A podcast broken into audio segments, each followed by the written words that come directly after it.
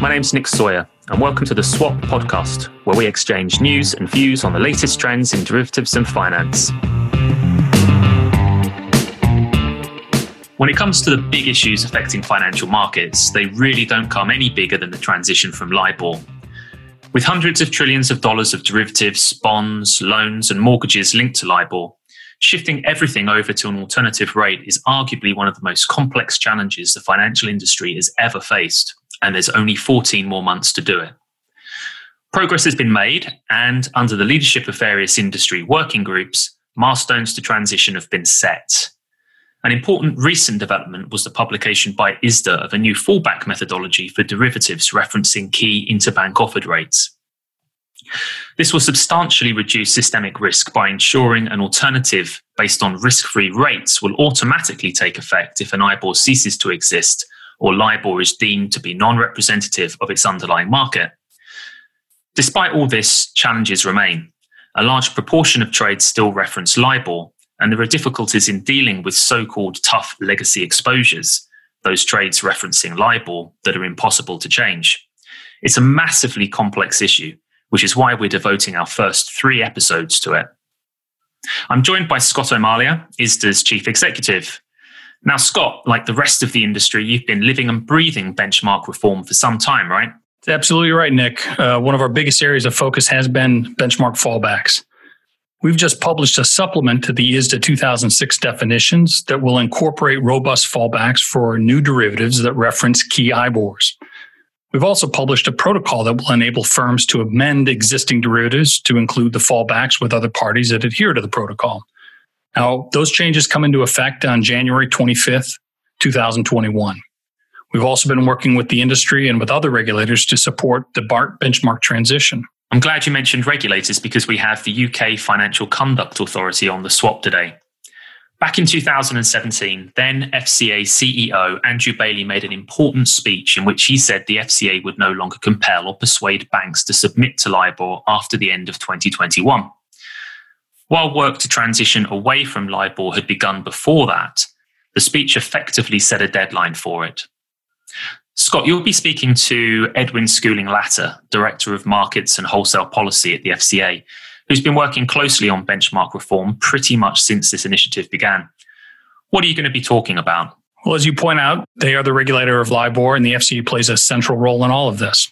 I'll be uh, looking to get some updates on how and when the FCA plans to communicate that LIBOR will cease to exist or will be deemed non representative. Nick, now you mentioned the tough legacy a moment ago. That's clearly a challenging issue. So I'll be looking to find out a little bit more about the UK's plans for dealing with that. So, some meaty issues there. Why don't we bring Edwin on? Welcome, Edwin, and thanks for being our very first guest on the swap. Now, it's been more than three years since the then FCA CEO Andrew Bailey warned of the systemic impact should LIBOR cease to exist and effectively gave the market until the end of 2021 to move to alternative rates. Now, that speech kicked off a massive mobilization of the industry to prepare for the end of LIBOR. How do you assess the preparations of both the market and the official sector so far? Thank you, Scott, and great to be with you. Overall, we're pleased at the extensive progress that's been made on transition.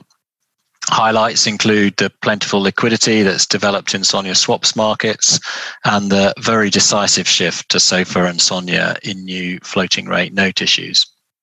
Now, there are also areas where more progress needs to be made and quickly, most notably in, in corporate lending. And while it's encouraging to see SOFR swaps liquidity beginning to increase, we're all hoping to see that accelerate in the remainder of this year.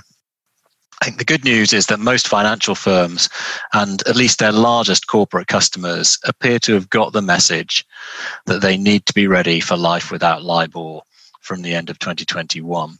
You also asked about the official sector, and, and there I think it's important to note that there's been substantial progress on legislative interventions to help with some of the legacy LIBOR transactions that are hardest for firms to change. And I'm sure we'll discuss those in more detail. Absolutely. Now, one of the big changes since 2017, uh, that speech Andrew gave, has been the development of robust fallbacks for derivatives. ISDA has recently published a supplement and a related protocol to incorporate the fallbacks in the into new and legacy uh, derivative trades that reference key IBORs. So now we have a timetable. And with the fallbacks due to come into effect in January 25th of 2021, how does this move the needle uh, in terms of preparations and shifting into the transition? And how important is it to have these fallbacks in place, do you think? Scott, it's hard to overstate the importance of the protocol and the new language that ISDA has agreed, or to overstate the importance of having fallbacks to LIBOR in place in your derivative contracts. And that was something that the official sector across the world um, recognized very early in this transition program.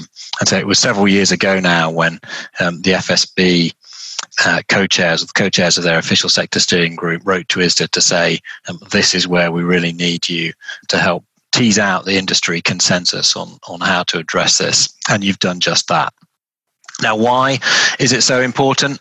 Well, that's because the current arrangements for the end of LIBOR in older, uncleared derivatives contracts just aren't fit for purpose anymore. So those arrangements, which were designed when the world was very different from now, envisage counterparts to contracts ringing around the major banks and dealers for quotes to agree what those counterparts owe each other. So that's a similar sort of quote to those that underpin LIBOR itself, and which banks don't want to offer um, anymore.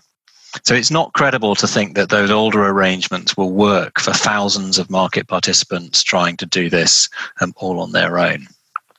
And those contract counterparties, if they don't act, could be left with a contract that just no longer works in the way they want it to. So, not signing that protocol, not adopting um, that fallback, therefore seems a huge risk to take. Now, you've previously said uh, that the FCA could make an announcement before the end of the year on the future of LIBOR after 2021. Is this still the case? And if so, why is this necessary and, and what implications do you think it'll have? Let me start by saying that, that we know that all the current LIBOR rates will continue until the end of 2021. The LIBOR administrator, ICE Benchmark Administration, um, has a very sensible policy, public policy, of giving market participants at least one year's notice of an intention voluntarily to cease publishing any LIBOR settings. It follows from that that there could be an announcement in this regard before the end of this year. That is still the case. And as I also noted back in June, once the ISDA protocol is out there and there's been a chance to sign up, there's a good case for giving markets clarity and certainty about the future path for LIBOR by making announcements sooner rather than later, not least so that market participants know with certainty the timeline for completing their preparations. Now, certain types of announcement um, from the administrator or from the FCA are obviously directly relevant um, to the new ISDA language and the ISDA protocol. So when the administrator confirms, for example, that publication of a particular LIBOR rate will cease on a given future date, or when the FCA announces that the LIBOR rate will no longer be representative from a given future date, then this triggers immediate calculation of the fixed spreads that will be used in LIBOR fallbacks under the methodology agreed by the market. And of course, at least for those contractual counterparties who signed up to the protocol or used the ISDA, definitions as amended, when the date of cessation or loss of representativeness arrives, contracts referencing LIBOR will fall back to the compounded RFRs in the relevant currency plus that fixed spread. As you noted, this has been quite a journey. It was, in fact, back in 2016 that the FSB actually asked ISDA to begin working on these fallbacks. And it seems like we've achieved a milestone uh, in, in, producing the protocol and the supplements that you just referenced. But we still have quite a bit of work to do. In fact, 2021 is a super important year in terms of the transition. So, what milestones does the FCA expect firms to meet ahead of the end of 2021? A variety of important milestones for 2021 are set out publicly in the roadmaps that have been published by the working groups in the key LIBOR jurisdictions and indeed in mid October by the Financial Stability Board at an international level. As you would expect, many of those key milestones relate to ceasing the use of LIBOR in new business comfortably before the end of 2021. For example, in sterling, the issuance of new LIBOR cash products, so bonds and loans, is expected to cease at the end of the first quarter of 2021. In US dollar and Japanese yen, new issuance of the majority of cash products is expected to stop by the end of the second quarter in 2021. And worth noting that the ARRC in the United States has also recommended that new derivatives trades that increase LIBOR risk um, are recommended to cease from the end of the second quarter 2021. As you have noted, the derivative markets will have the fallbacks in place. That leaves two important issues still on the table. First is addressing tough legacy bonds and loans, and the second is the issue of ensuring sufficient liquidity in the new risk free rates. Can you explain what constitutes a tough legacy contract and why this issue is so problematic? So, we've used the term tough legacy to describe those older LIBOR contracts that it's simply not practicable to convert. Now, this may, for example, be a floating rate note or a syndicated loan, which can only be converted with the agreement of 100% of note holders. Sometimes, however, it may not be possible even to identify who all the holders of the asset are. For example, where there's been trading of that asset in secondary markets. Or it could be a bilateral contract, a consumer mortgage, for example, where the lender has no right unilaterally to change the key terms of that contract, but the customer just doesn't respond to the lender's letter inviting them to engage and to agree. Now, the UK recently announced that the FCA will be given powers to enforce a change in LIBOR's methodology in the event that it is no longer representative in order to allow a synthetic LIBOR to continue to be used for tough legacy exposures. Why is this approach being taken, and could the synthetic LIBOR remove the need uh, to transition exposures on a proactive basis? Good questions. So, the powers the UK government intends to grant would empower the FCA uh, providing that certain conditions are met, to change LIBOR at source in a fair way that approximates the level at which LIBOR would have been had it been possible to continue to publish it in the current way. Now, this can help those tough legacy contract holders we were just discussing and avoid the uncertainty or contract frustration that would otherwise be caused um, in the case of those contracts. But for counterparties that can change their contracts, active conversion or adopting fallbacks that kick in when the rate ceases or is no longer representative remains as important as ever. So, firstly, market participants need to be aware that a synthetic LIBOR solution may not be appropriate or achievable in all circumstances. Notably, if the inputs necessary to build a robust synthetic LIBOR are not available, or not, not available to the LIBOR administrator, ICE Benchmark Administration. We've been clear that we consider one of those key inputs to be a forward looking term rate based on the RFR chosen for the relevant currency. So SONIA for sterling, SOFR uh, for US dollar, and so on. But even where these inputs are available or made available to IBA, a synthetic LIBOR would, by its nature, be a one size fits all solution. And as I just noted, because LIBOR itself is a forward looking rate, the most obvious way of producing a synthetic alternative is also using a forward looking term version of the relevant risk free rate and adding a spread calculated in a fair way. Where it would clearly make sense to look to the consensus already established through ISDA's work on how to calculate that spread. But the future center of gravity of derivative and other interest rate markets will not be those forward looking term versions of SOFR and SONIA. It will be the overnight SOFR and SONIA rates themselves, compounded in arrears at the end of the relevant term. In other words, it will be the same compounded in arrears model used in SONIA, SOFR, and other RFR swaps and bonds already, and chosen by the market to be um, the foundation stone of ISDA's fallback arrangements for other derivative contracts. So, for market participants that want to align all their contracts with that new market standard, because this will minimize basis risk and because liquidity will concentrate around that market standard, then it's likely to be better to convert actively to the compounded rates. And relying on a synthetic LIBOR will not achieve that for you. Any sense of when this new legislation and authority will be made available so market participants can get a sense of how this is going to run or play out regarding synthetic LIBOR? So there should be clarity on that uh, relatively soon. So the process in the UK is that um, legislation is tabled um, in front of our Parliament, and then there's a process of readings in the House of Commons and the House of Lords. Um, but clearly, that's a process um, that will begin and end um, before the end of 2021, so that those powers are in place by that date. Now, you referenced other jurisdictions in this LIBOR and IBOR transition is a global strategy, effectively. Um, official sector folks uh, and regulators have been linked up very well up till now. Other jurisdictions, including the US and EU, have also proposed alternative solutions to dealing with the tough, tough legacy problem. Do you think the various approaches will be aligned? And is this a conflict in how jurisdictions are thinking of, of tackling the issue? So I characterize the EU approach as an approach that's complementary to the one taken in the UK rather than an alternative. So it would allow the EU authorities, for example, to choose the synthetic LIBOR rate as a legally binding replacement rate when LIBOR panels um, end, should the EU wish to, to do so. And there are also similarities between aspects of the proposals that the US ARRC has put to the New York State legislature that are very similar to the model we would look to in a synthetic LIBOR.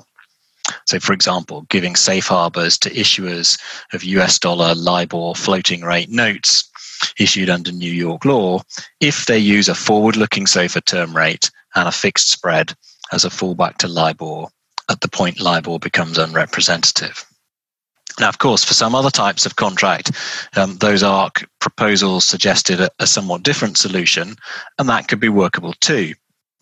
Clearly, it will be very important to make sure that there's no conflict of law, um, and there is more than one way of making sure that that's the case. But we're all alive on the authorities' side to the importance of coordination, and there is no conflict between those of us working on this really important matter.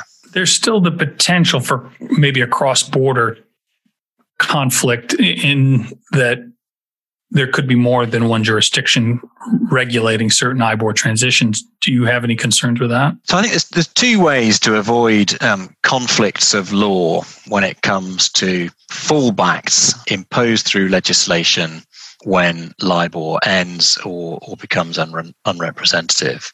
Now, one method is to have absolute alignment in terms of what that fallback or replacement rate is.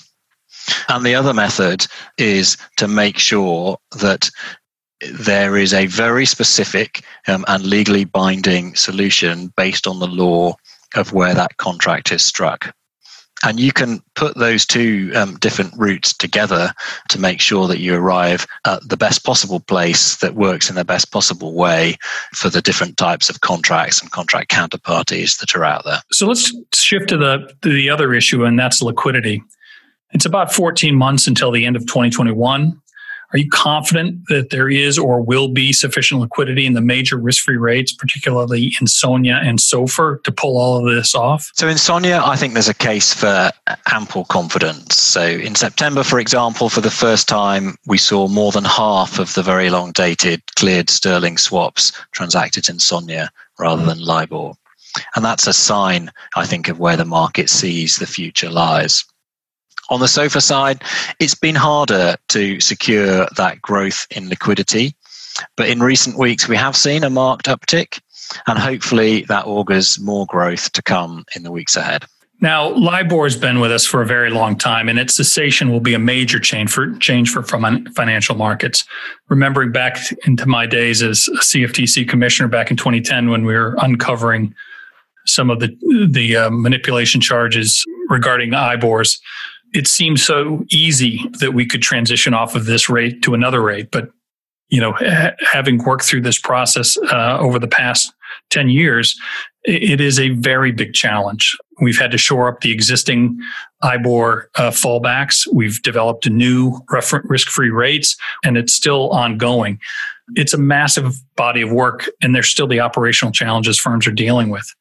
Now, if you were to write its obituary, how would you think LIBOR should be remembered? So I think it can reasonably reasonably be argued that in its prime, LIBOR played a positive role in facilitating cross border and multi currency financial markets. Regrettably, as you highlighted, it might also be noted that it had something of a midlife crisis. So there was a lack of self care, standards slipped, and it became too cozy with a few folk in the wrong crowd or behaving in the wrong way. So moving to some very strict discipline and oversight put it back on the straight and narrow. But now the question for that last bit of the obituary is whether it will be retired gracefully before it's manifestly too diminished, too out of date, too out of place um, for the demands of 21st century interest rate markets. Well, we'll be interested to see how this all plays out. Uh, the the next 14 to or so months are going to be super important uh, in this transition period. Now, we spent a lot of time talking about very technical issues. Um, you've been a terrific guest, and you have w- worked with the industry for some time now, uh, whether it's on the MIFID and uh, EMIR rule changes as your role as in, in markets oversight, but you've also spent an incredible amount of time on the IBOR transition. I'd like to ask a question to get to know our guests a little bit more and get get a sense of who you are. You've spent mo- most of your time at the FCA and the Bank of England overseeing markets and financial infrastructure, among other things. How did you even end up in this space? Well, answering that one properly uh, would risk starting a story longer than LIBOR's. However, a short answer would be that I've had the good fortune to meet and work with some very smart people in private and public sectors and to follow those people into tackling some fascinating and important issues that, that make a real difference to the economic well-being of all the countries of the world.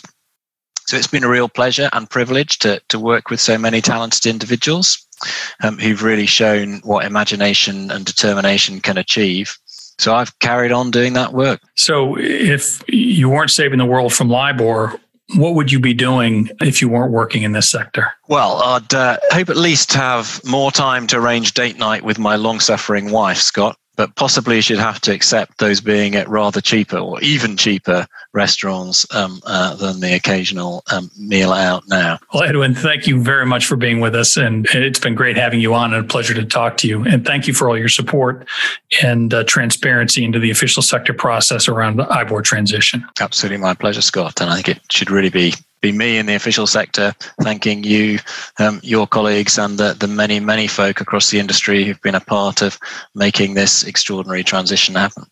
Thank you also for being our very first guest on the swap. Thank you. My pleasure. Scott, you covered a lot of ground there, and Edwin made a number of important points. It was interesting that he reiterated a point that he had made previously that there could be an announcement about the fate of LIBOR post 2021 before the end of this year. How do you think that will go down with the industry? I mean, how, what do you think the reaction of that will be? It is pretty significant, and, and everybody's trying to work out their timing through the end of the year so they can confidently interface with um, clients Nobody likes uncertainty or surprises, but at the same time, that could be both, actually. A, a bit of a surprise and when it happens, but um, we know it's coming at some point. It, the question is when and, and what they say. Edwin made the point that uh, the message seems to be getting through loud and clear that LIBOR is going to end at some point after the end of 2021 you and I have been working on this IBOR transition process, doing conferences, doing engagements with market participants and regulators. We both know that information and awareness and acceptance has increased immeasurably from a year ago. So I think we're well on the way. I think firms are prepared, doing what they need to do, working through the governance process, getting ready to sign and signing the protocol. And then the other point that came up was the liquidity in the, the new RFRs, the risk free rates like SOFR and SONIA. Edwin mentioned that SONIA had increased significantly in liquidity and trading volumes. SOFR, on the other hand, was still a little bit behind the curve. What's your view on this importance of, of building liquidity and building trading volumes in these risk free rates over the, the coming months? Um, I guess I'm a little surprised that it SOFR hasn't taken off in the way I think everybody would hope. I think it will take off, and I think it over the next year, the next actually six to eight months will be an essential test period for it. And I and frankly, I do think it, it will gain the liquidity that's necessary to support transition. I think the PAI discounting by CCPs is a big step. I think the benchmark fallbacks are a big step. It starts to lock in some decisions.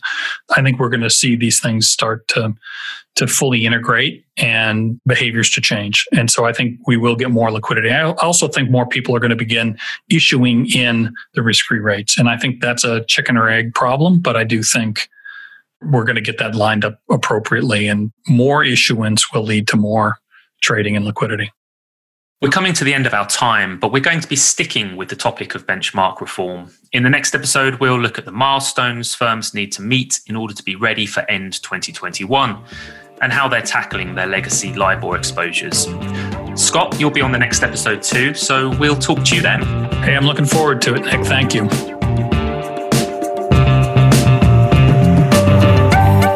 That's it for this episode. Thanks for listening to The Swap. Keep in touch with ISDA via our website, www.isda.org, and our social media channels. See you next time.